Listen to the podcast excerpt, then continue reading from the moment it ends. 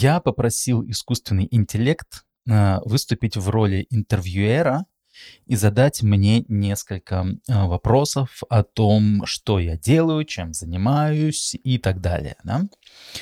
Окей, э, поехали. Просто читаю эти вопросы по списку и пытаюсь на них ответить. Вопрос номер один.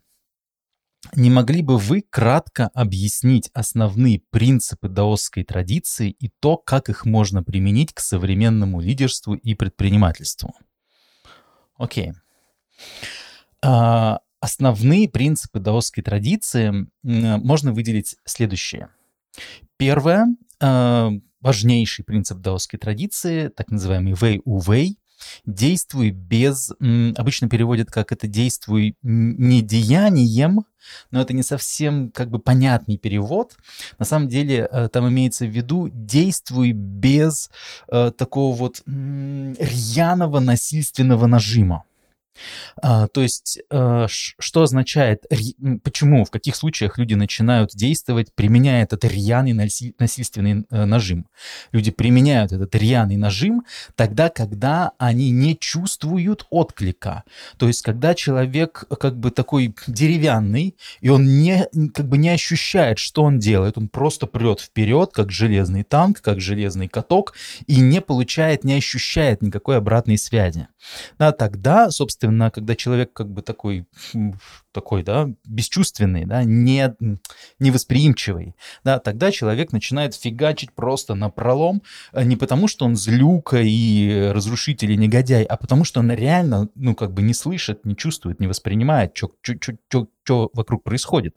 Да, потому что если бы человек начал э, воспринимать, что происходит, то тогда он смог бы э, ну, заметить, да, что он наносит людям боль, наносит людям какие-то неприятные ощущения, и что в итоге э, он работает против своей цели. Да? Какая бы цель ни была у человека, например, он там хочет там, увеличить свой доход или там что-то улучшить там, в своей жизни, в обществе или где-то еще, что-то наладить там в Поднебесной, да, если при этом там где-то разрушаются судьбы, да, то в итоге ты зарабатываешь больше врагов, да, ты зарабатываешь больше ненавистников, и которые будут потом тык втыкать тебе палки в колеса, да, и в итоге ты только саботируешь таким образом, таким насильственным движением свое, свое развитие.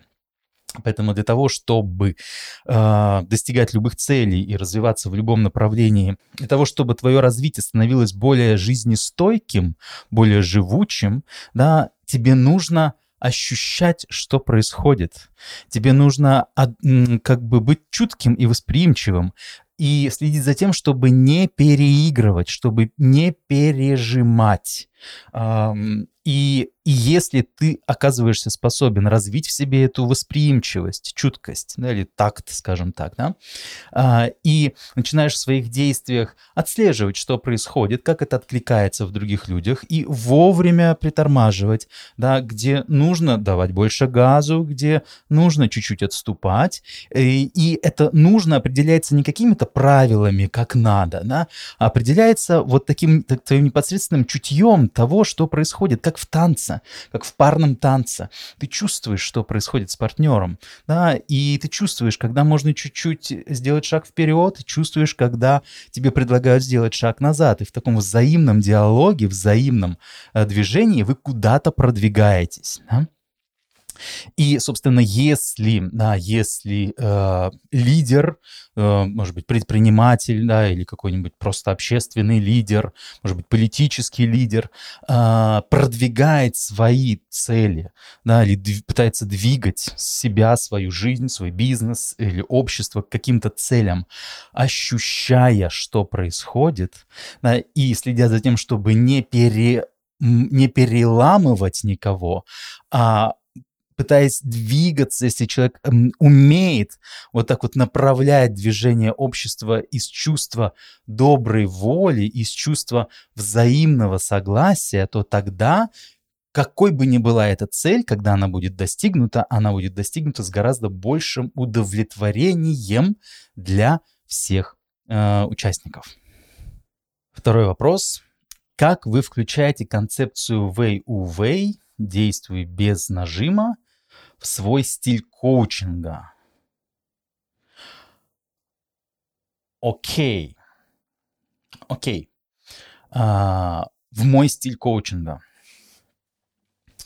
Конечно же, да, конечно же, я, поскольку я считаю этот принцип одним из важнейших принципов э, для всех, да, для, для всех людей, в том числе для моих клиентов и так далее, то, конечно же, я также придерживаюсь этого, этого принципа и сам в своей деятельности и непосредственно в своей работе с клиентами. И эм, по сути, мы здесь говорим о том, что в современном, э, в таком современном дискурсе, в современных терминах называется недирективный коучинг. Э, если вы почитаете, поинтересуетесь, там всякие современные материалы по всякому современному коучингу, есть всякие там институты вот эти международные, да, то там, собственно, эти институты, они выделяют вот э, как бы разные разновидности коучинга. Есть директивный коучинг, есть недирективный коучинг. Директивный коучинг — это тогда, когда коуч или там наставник или там ментор говорит, значит, своему, да, этому самому коучи, своему клиенту, короче, делай так, так и так, да, это директивный коучинг, когда э, коуч, когда тренер, да, наставник четко говорит, что конкретно нужно делать. Да. Ты сейчас идешь на улицу и знакомишься с 10 девушками, значит, приносишь мне 10 телефонных номеров, и, значит, ты прошел, значит, на следующий level моего супердорогого коучингового, коучинговой программы. Да.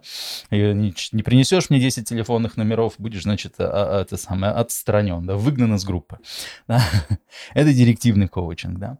Не, не директивный коучинг, это больше похож на поддержку на открытой ладони.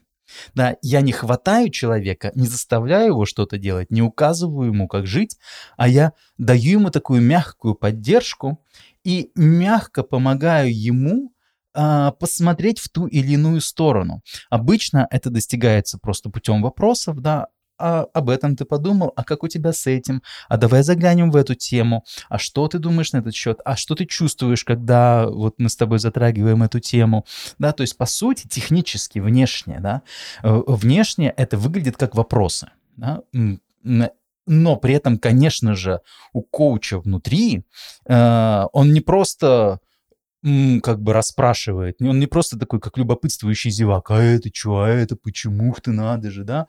У коуча внутри есть очень как бы ясная, скажем так, стратегия, ясная модель того, что происходит с человеком, к чему я хотел бы этого человека привести, но подвожу я это в форме ненасильственной. Да? То есть у меня есть замысел, но я его не диктатирую прям вот открытым текстом. Короче, делай что-то, то-то, то-то и то-то. Алло, проснись, да? Ты что, не понимаешь, что я тебе сказал, да? А я помогаю человеку самому сделать эти открытия. И иногда, иногда, да, когда э, коучинг делается в таком стиле, то тогда иногда действительно получается так, что э, клиент приходит к тем открытиям, к которым я его мягонько подталкивал, но иногда бывает так, что ответы клиента начинают вести нас в какую-то другую сторону. И тогда мне остается признать, что моя изначальный, мой изначальный замысел, мой изначальный маршрут эм, был не вполне, ну, как бы не вполне соответствовал реальности. Окей, значит, мы пойдем другим маршрутом. И, э, и, и работа с клиентом тогда превращается в такое совместное исследование, такой, опять-таки, парный танец. Да? Точно так же, как я предлагаю Э, людям, там, лидерам, предпринимателям, я предлагаю им мягче взаимодействовать с их там, подчиненными, с их клиентами, быть чуткими и восприимчивыми к тому, что происходит, и создавать такую атмосферу совместного движения, совместного танца. Да, точно так же и я в своей работе с клиентами стараюсь придерживаться вот такого же мягкого, а, мягкого стиля лидерства.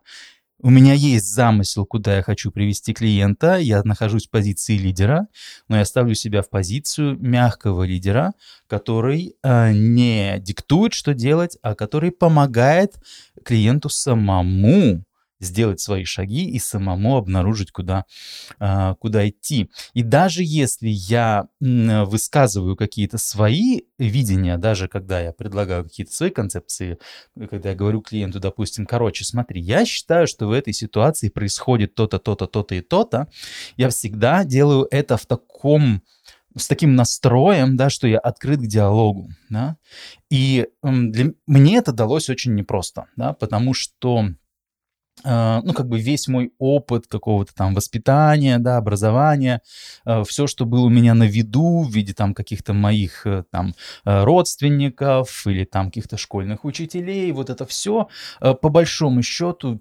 многие из них были довольно такими волевыми и, и диктатурными товарищами, да, и я тоже, да, впитав весь этот культурный генетический код, как бы изначально довольно такой э, диктатурный товарищ, да, и эм, и вот это вот стремление диктовать свои правила, навязывать, насаждать свои условия, по сути, является а, как это называется, компенсации боли, да, когда человеку внутри больно, когда у человека внутри рана, да, то тогда человеку очень не хочется, чтобы снова эта рана была бы, по, э, да, как это называется, рас, раскорябана, да, потревожена да, и когда человеку очень не хочется, чтобы эта рана была потревожена, тогда он будет зубами, когтями заставлять всех встань там, сделай то, ни в коем случае этого не делай, ни в коем случае этого не говори, а ты пошел туда, а ты иди сюда, а ты делай то, а ты делай это,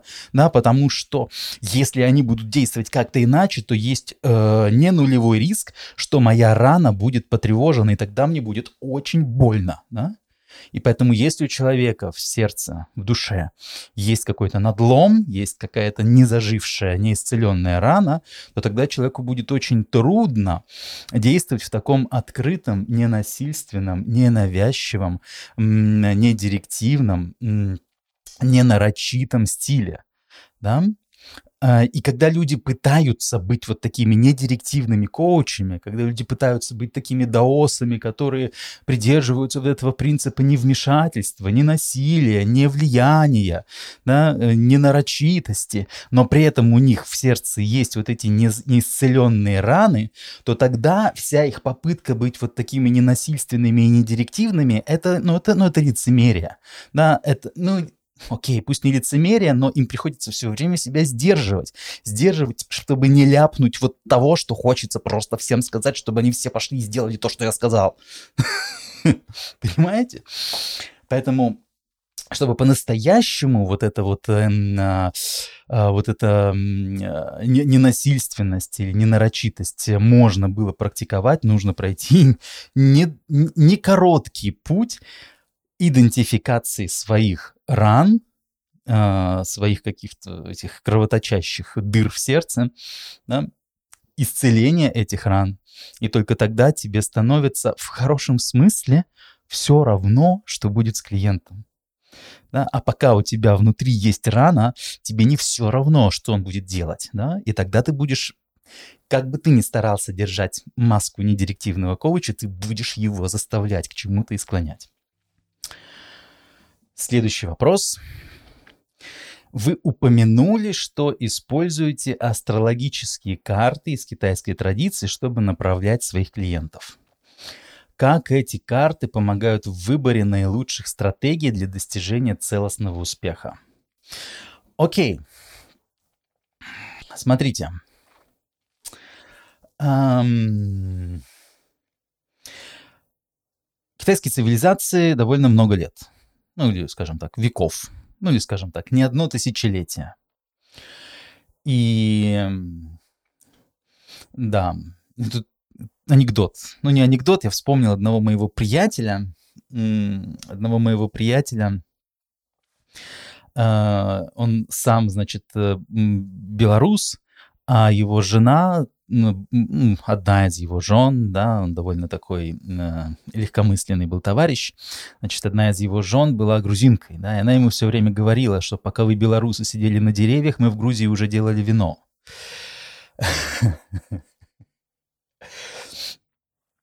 Это да, к тому, что, да, китайская цивилизация, она немножечко постарше, чем э, вот э, все, все, все то, что у нас здесь происходит.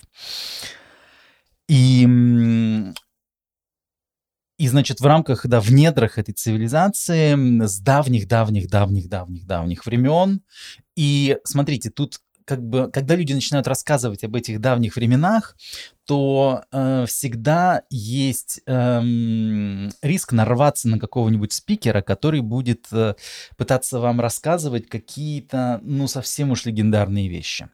Э, то есть, э, когда мы начинаем говорить об истоках китайской цивилизации, об истоках китайской культуры, то важно понимать, что э, приблизительно до, до тысячного года до нашей эры, до тысячного года до нашей эры, а, в силу особенностей культуры, никто не занимался фиксацией каких-либо исторических э, событий, какой-либо датировкой. Но с тысячного года до нашей эры, а конкретно с началом династии, э, династии Джоу, начинает меняться парадигма, начинают вестись какие-то записи, постепенно из века в век это начинает приобретать все более и более системные формы.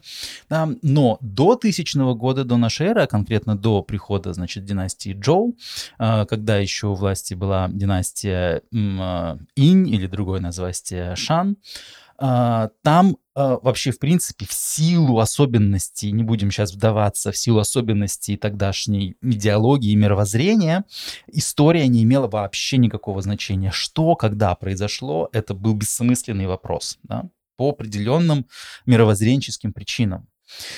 И, и, и поэтому все, что кто-либо да, где-либо пишет про какие-то даты до династии Джоу, это чистый, ну, будем, будем откровенны, это вымысел, домысел, предположение, реконструкция. Ну, то есть это вообще ни на чем не опирается.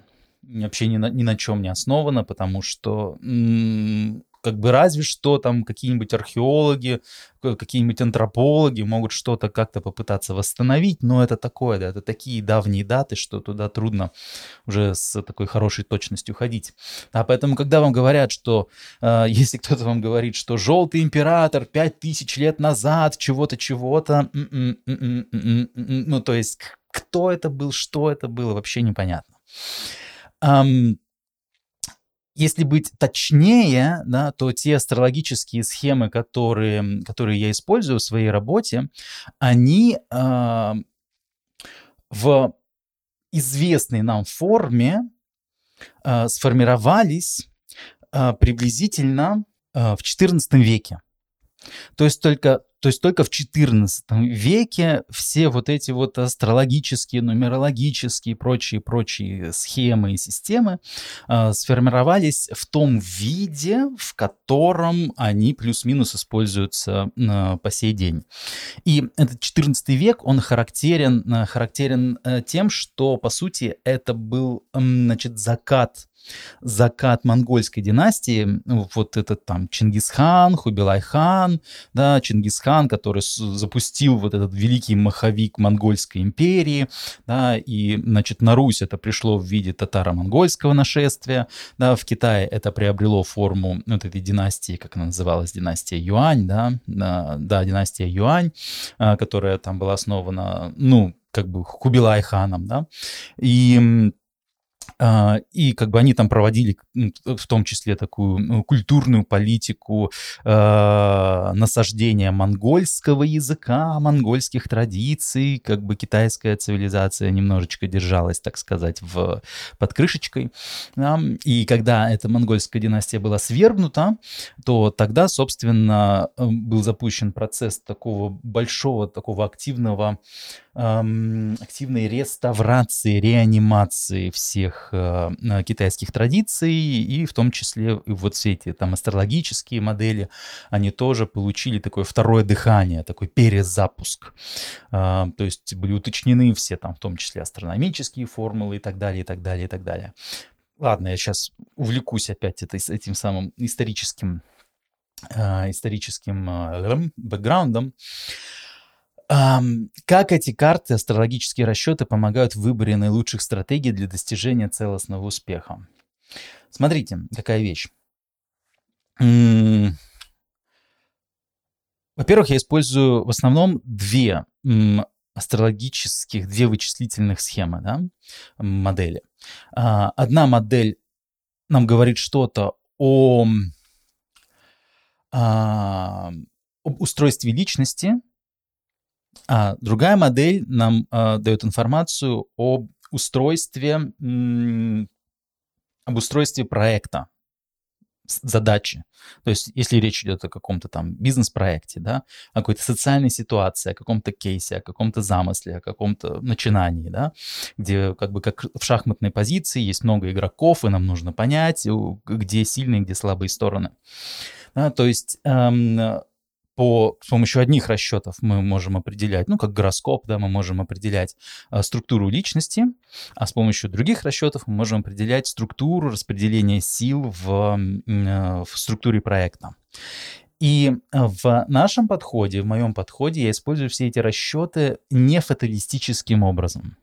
Потому что есть много людей, которые тоже делают какие-то астрологические вычисления, и они их используют для того, чтобы сказать, так ты такой-то, такой-то, такой-то, значит, тебе надо действовать так-то, так-то и так-то. У тебя хорошо получается то-то, то-то и то-то, и тебе ни в коем случае нельзя заниматься тем-то и тем-то. Да? Все.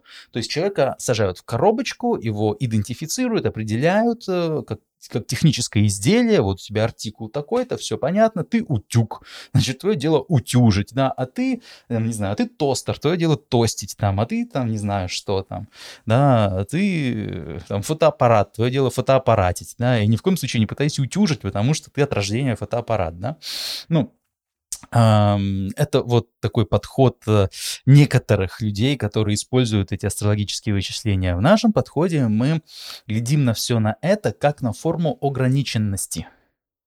То есть, да, действительно, в силу особенностей момента рождения, в силу тех энергий, которые были в природе в момент рождения человека, по какой неважно какой там механизм, да, но человек, когда он рождается, он как бы выходит из этого защищенного, э, из этого мягкого, огражденного от всех внешних влияний мирка внутри мамы.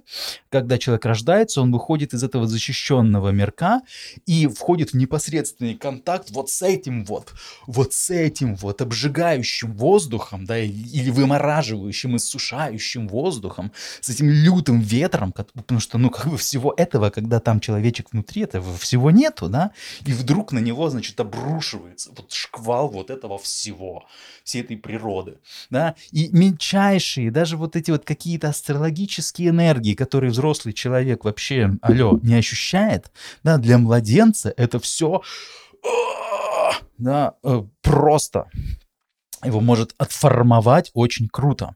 И фактически таким образом э, вот этот момент рождения можно рассматривать как существенную травму, которая как бы как, ну или не травму, да, такое формующее воздействие. Если представить себе пресс, какой-нибудь железный пресс, который формует пластиковую заготовку, да, или там, не знаю, тесто, да, едет кусок, кусок теста, его нужно отформовать там в какой-нибудь квадратный там кирпичик э, этой самой хлебного булки, вот этой булки хлеба, да, или там пластиковый, опять-таки, комок пластика едет, и его нужно отформовать в какую-нибудь там, не знаю, игрушку, да?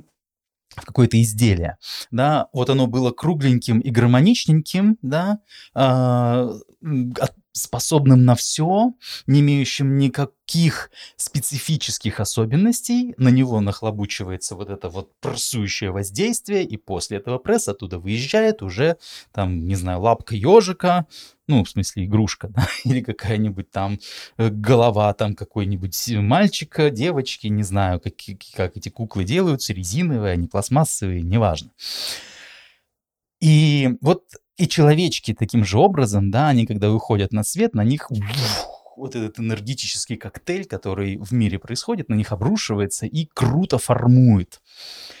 И, а, и это является фактором, который, с одной стороны, делает нас такими, какими мы стали, кто-то стал более вдумчивым, кто-то стал более экспрессивным, кто-то стал более прямолинейным, кто-то стал более э, обходительным, да. Э, ну, то есть э, у всех какие-то получаются свои особенности в результате этого формующего воздействия момента рождения.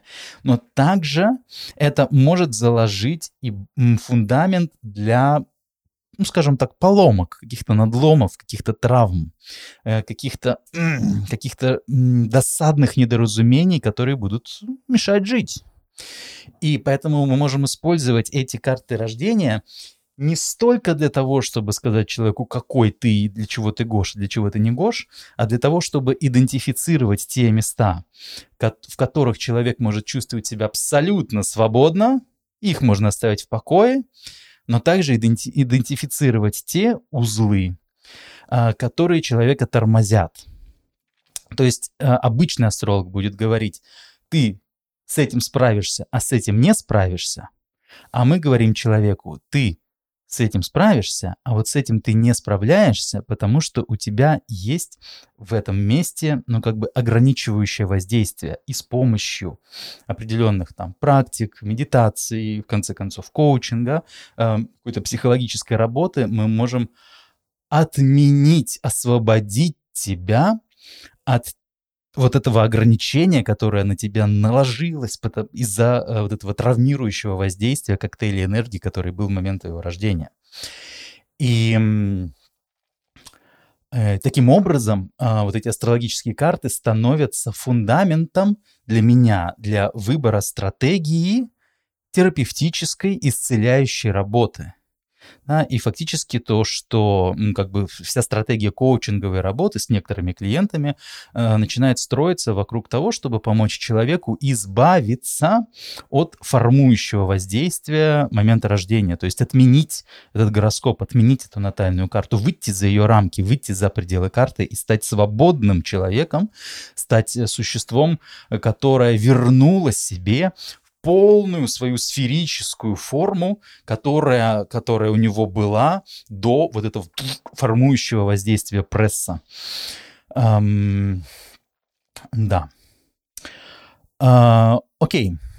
Ладно, буду на этом заканчивать. Там еще несколько вопросов э, этот робот мне накидал. Возможно, в следующий раз на них тоже отвечу. Спасибо за внимание. Надеюсь, что э, получилось неплохое интервью. Да, мне понравились эти вопросы. Они прямо помогли мне раскрыться. Спасибо, до встречи.